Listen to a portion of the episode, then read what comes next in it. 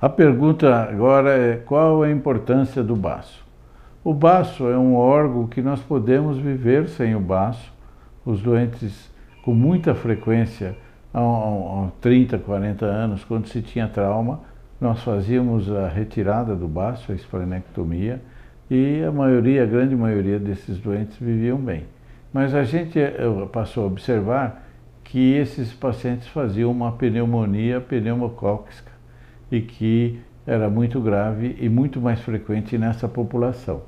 Assim, eh, hoje, eh, se nós formos fazer eletivamente por alguma doença crônica, nós fazemos a vacinação com essa vacina uh, pneumocócica e depois fazemos a esplenectomia.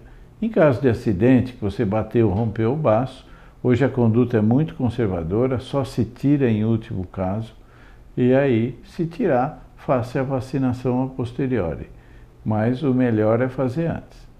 Porque a função do baço, ele é um órgão hematopoético. Ele produz é, algumas é, alguns é, elementos que te ajudam na sua defesa contra infecções.